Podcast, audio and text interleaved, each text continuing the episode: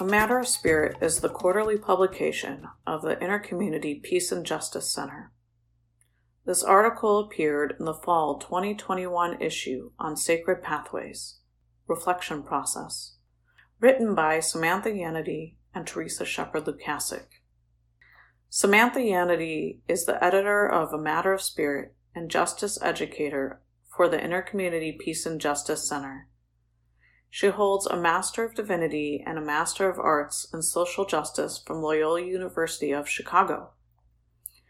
Teresa Shepard Lukasik is the Director of Adult Faith Formation at St. Joseph's Parish and provides spiritual direction through the Ignatian Spirituality Center in Seattle, Washington. She received a Master of Arts in Ignatian Spirituality at Loyola University of Chicago. From the earliest days of the Church and still today, women have been the faithful, prophetic, servants, and heralders of the gospel in both word and deed. Women in the Gospels were the first to faith, the first to proclaim the good news. They had the strength to remain faithful at the foot of the cross, and they were the first to witness the resurrection. Yet, Throughout much of church history, women have been silenced, many have been nameless figures, and their contributions have gone mostly unnoticed. But if you ask the people of God, who has healed your wounds? Who has tended to your community? The answer was most likely a woman religious or non religious laywoman who came to their service. Jesus then and now calls all women forth, Talithakum.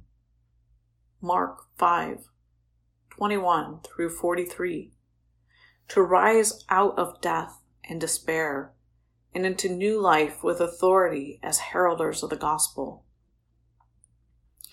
Scripture tradition gives us several examples of bold prophetic women. Here are five.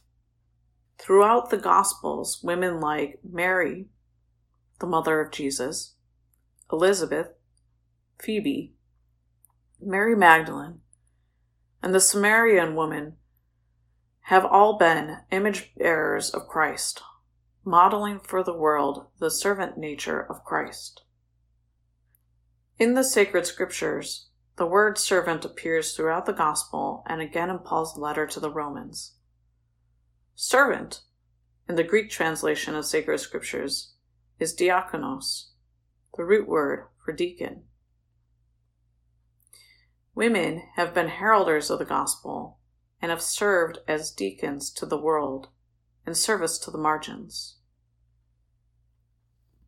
Mary, the mother of Jesus, faithful woman, servant of the Lord, and bearer of the word, Teach me to serve like you. Then Mary said, Here I am, the servant of the Lord. Let it be done unto me according to your word. Luke 1, verse 38. How is God calling you to be like Mary, bringing Christ's love to the world? How are you being life giving? How is God calling you to bring Christ to the world? Elizabeth, cousin of Mary, prophetic voice, teach me to sing praise and to speak truth. When Elizabeth heard Mary's greeting, the infant leaped in her womb, and Elizabeth, filled with the Holy Spirit, cried out in a loud voice and said, most blessed are you among women, and blessed is the fruit of your womb. And how does this happen to me that the mother of my Lord should come to me? Luke 1, verse 41 through 43. Is there a woman in your life who affirmed your gifts like Elizabeth? How can you affirm others? Phoebe. Sister in Christ, anointed woman, teach us how to lead with grace and charity. I commend you, Phoebe, our sister, who is also a deacon of the church of Cenchreae. that you may receive her in the Lord in a manner worthy of the holy ones, and help her in whatever she may need from you, for she has been a benefactor to many and to me as well. Romans 16, verse 1 through 2.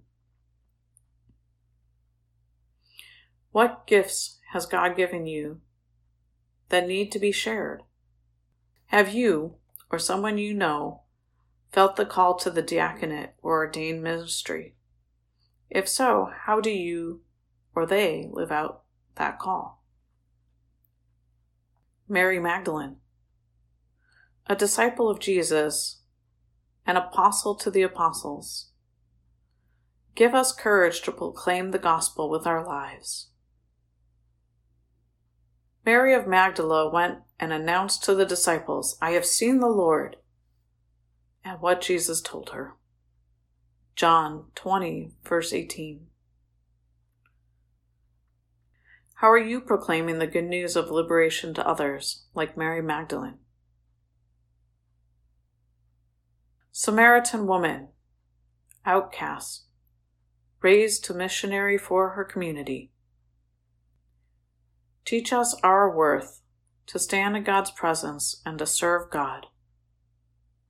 Many of the Samaritans of that town began to believe in him because of the word of the woman who testified. He told me everything I have done. When the Samaritans came to him, they invited him to stay with them. And he stayed there two days. Many more began to believe in him because of his word. And they said to the woman, We no longer believe because of your word for we have heard for ourselves, and we know that this is truly the Savior of the Lord. John 4 39 through 41. How is or has God used your story to bring forth the good news to others?